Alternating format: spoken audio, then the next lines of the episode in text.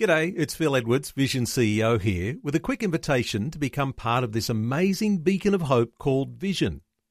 Together we can put our love into action to help people of all kinds build or rebuild their lives on the truth of God. Please consider the part you can play during our upcoming Visionathon appeal, remembering that it's your support that makes Vision possible, including this podcast.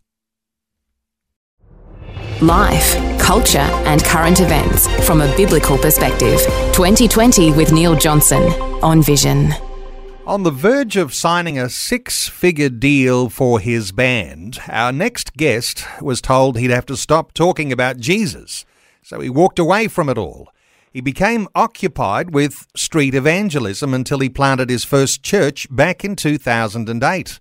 Now he's overseeing five congregations in Melbourne and another on the Sunshine Coast in Queensland, and he's been unwilling to compromise the gospel and quite willing to publicly speak into Australian political injustices. Pastor Daniel Hagen leads Fire Church Ministries in Seaford in Victoria. He's also Associate Director of Awakening Australia and leader of Awakening Music. He'll be one of the speakers at the upcoming Church and State Summit, talking politics and pastoring. Daniel Hagen, welcome along to 2020. Thank you, Neil. I appreciate the, uh, the time and the opportunity to share with you and your listeners. Daniel, take us back to those early days, uh, pre Christian years, your involvement in bands. Give us an insight into what it looked like for you. As a teenager, I got I became involved in bands and um, at about the age of 18, we had a band called The Hollow, and it took off pretty quickly. We had a lot of interest from a number of different record labels, and we were playing around a lot of the top venues around Melbourne. Uh, at the age of 23, I had a radical encounter with Jesus that changed everything. And mind you, between the ages of 18 and 23, I, because of that lifestyle, the rock and roll, the nightclubs I was uh, impacted in a very negative way through drugs and sexual immorality. So it's pretty messed up. And I began to search, and that's when I had that radical encounter with Jesus in a local church in the southeast suburbs of Melbourne. Everything changed from that point, uh, including our music and the new batch of songs that we began to write. After I was saved, I began to weave the revelation that I was understanding from the Bible into the new songs. And the record label who a secular record label, did not like that at all. And in fact, the managers pulled us aside and said, This Christian thing is too strong. Uh, and also, I think my lifestyle completely changed too. I wasn't the party boy anymore and didn't fit their image. And one of the uh, the guys who was really the financial manager said, "This industry is full of drug dealers and pimps." I, rem- I remember the quote like it was yesterday. He said, This industry is full of drug dealers and pimps. And he said, This Christian stuff cannot come in. And you're going to have to change the lyrics. And they had a whole lot of uh, edits they wanted to make. And they said, You either make these edits or we're not investing any more um, money into this project. And so I had a decision at that point. And I really, I remembered reading about Peter and how he had, you know, he denied Jesus and reading about Judas as a young Christian. I was reading the Gospels and I thought, no way am I going to do that. I want to learn from Peter's mistake about denying Jesus. I don't, I don't want to be Judas and deny Jesus and, and betray him. So I just had this zeal and this passion to really want to hold to my conviction and not compromise. And so I, I made that decision to say, I'm in, all in for Jesus. There's no way I can be censored or compromise. I, it's, it's in my heart. I have to have to sing about Jesus. So uh, the door was shut on on that band, and and it was a very good thing because I quickly really fell in love with the church and began to reach out and do street outreach, and that really became my life from then on in. It's a funny thing, isn't it? How we can often hear of people having a radical encounter with Jesus. And you recognize your sins are forgiven, you're free from a sinful past. But what happens then, of course, is that as a follower of Jesus, you adopt the values of Jesus and you don't always fit into those old lifestyles anymore. It makes you on a different trajectory, a different purpose. That's what you followed in Jesus. Absolutely. The Bible says that I became I was translated out of darkness and into his glorious light. And so I was literally translated from the kingdom of darkness and into the kingdom of light, God's kingdom. From that point, you adopt all of the values that we find in Scripture. And there's one scripture that I always held to, even as a young man, seek first the kingdom of God and his righteousness. And so, really, that's been a value and really my mandate from here on in in life until we get into eternity. And Daniel, now as a pastor, you're fearless in the way that you want to present this new set of values, even in your congregation and even at risk of stepping on toes, no doubt, from time to time, because uh, you're going to be speaking to the Church and State Summit about pastors and politics, but you're not afraid to talk about politics from the pulpit. Uh, give us some insights here into what your typical type of message might look like. Absolutely. Well, when I read the scriptures and, and, the royal commandment in particular, I think about what Jesus said. He, and what the Bible teaches is to love God with everything you've got. Excuse the paraphrase, and and love love people. That's really our commission. So if we love people and we love God, then of course we're going to want to be involved in politics and issues of the day, and because it affects the people that we lead. And for example, free speech is being attacked at the moment uh, because of the political realm and, and uh, the government of the day. So that's one example. So we, we need to push back and, and fight for our freedom, our God given freedom, and be able to speak freely without fear. And I want to be fearless. That's, that's, I'm not always fearless, but I want to be. I certainly feel the temptation to fear sometimes, but I remember who I am. And the Bible says, I have not been given a spirit of fear, but one of love, power, and a sound mind. And I want to love people like God loves people. And so we can't fear. We have to speak up. We have to really help people stand for righteousness in these last days.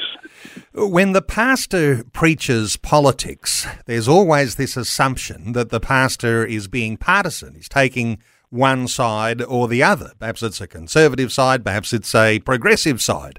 How do you navigate being a pastor and being political with not necessarily endorsing one side or another?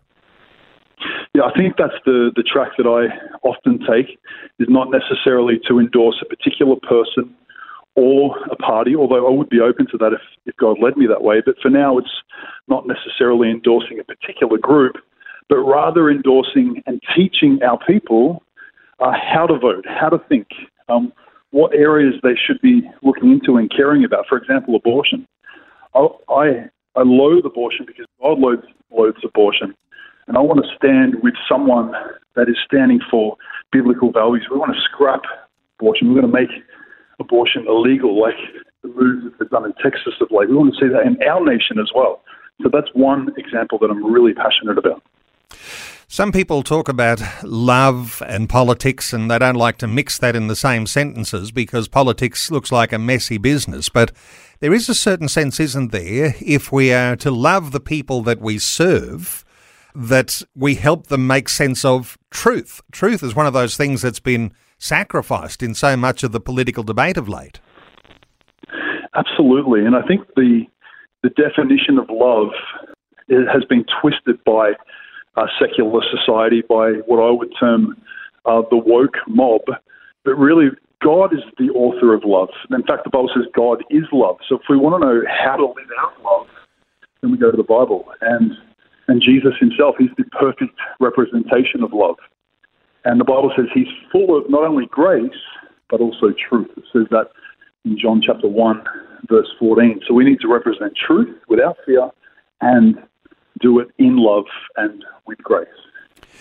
Take us back to that scripture. We, I think it's Matthew chapter 6, seeking first the kingdom of God and his righteousness. How does that, yeah. do you think, apply to leaders in church, preachers, wherever they might be in church? It might be on a street corner, but how does that apply to uh, the application of politics uh, into a circumstance where people's lives the trajectory may well change if they put their faith in Christ? It's a great question. The first part of it, seek the kingdom, when I see that, I think of uh, seek first the kingdom. I think preaching the kingdom. Jesus, one of his first messages was repent, for the kingdom of heaven is at hand. So there's that repentance message tied in with the advancing of the kingdom, the gospel, um, teaching people the good news of Christ, how to be saved, how to be born again. Jesus said, You must be born again to enter the kingdom of God. But that other part of the verse is seek first the kingdom and his righteousness, right standing with God. And how does that apply in our everyday life, in our uh, occupation? How does that apply in politics? How does that apply in the media realm, in radio, in uh, every sphere of society? It's important that we not only win uh, people to Jesus, but then disciple them in how to live right with God in these last days before we all see Jesus in heaven. I guess the word kingdom itself is a political terminology, isn't it? Isn't that the terminology we use when we talk about the king, who is the ruler? So there's a certain sense, if we're kingdom oriented in our politics, uh, that's above the earthly politics. You can almost uh, be inclined to put the boot in both sides uh, when both sides are getting it wrong. Absolutely. And Jesus is described as the king of kings. So there is there are there's a an earthly authority, but ultimately Jesus is the authority above all authorities. He's the Lord of lords, and so I think it's it's really important that that both you're right, both sides of politics understand that. Daniel, you are one of the speakers at the upcoming Church and State Summit on the 26th of February at the Harvest Point Church in Beaudesert. Uh, it'll be live streamed for people who want to be part of that summit all over Australia. What's the sort of message you're preparing to bring to the summit? I want to encourage listeners, I want to encourage pastors not to be afraid to speak on politics and issues of the day. I think some pastors are afraid that they'll lose members, that their um, membership will decline, but I want to encourage them that ours has actually doubled. The more I speak up, the more people appreciate uh, what we're talking about, our passion and our heart for truth and for grace and for people. And so ministry has doubled over the last couple of years, particularly as we begin to speak up without fear. So I want to encourage pastors not to be afraid to speak whatever, however they're led, and speak their conviction of their heart without fear. I want to address such issues or certain statements, for example, some things I've heard lately uh, from critics of mine would be something like this I don't want to preach about politics, but only the gospel. So I want to correct notions like that, ideas like that. Um, yes, we want to preach the gospel. I haven't stopped preaching the gospel since I was saved. That's the most important thing, of course. But it's not either or, it's both and more. Not either or, but both and more. And the preaching of the gospel as priority, but in amongst all of that is the politics of the day. And no doubt there'll be listeners who might want to see face to face your presentation at the Church and State Summit. Daniel Hagen is our guest. You can connect with Daniel at danielhagenministries.com. You can also register for the Church and State Summit at churchandstate.com.au. Uh, Daniel Hagen, we'll talk again another day too, I hope, but thanks so much for your great insights today on 2020. Wonderful, Neil. It's been a pleasure. Thanks for taking time to listen to this audio on demand from Vision Christian Media. To find out more about us, go to vision.org.au.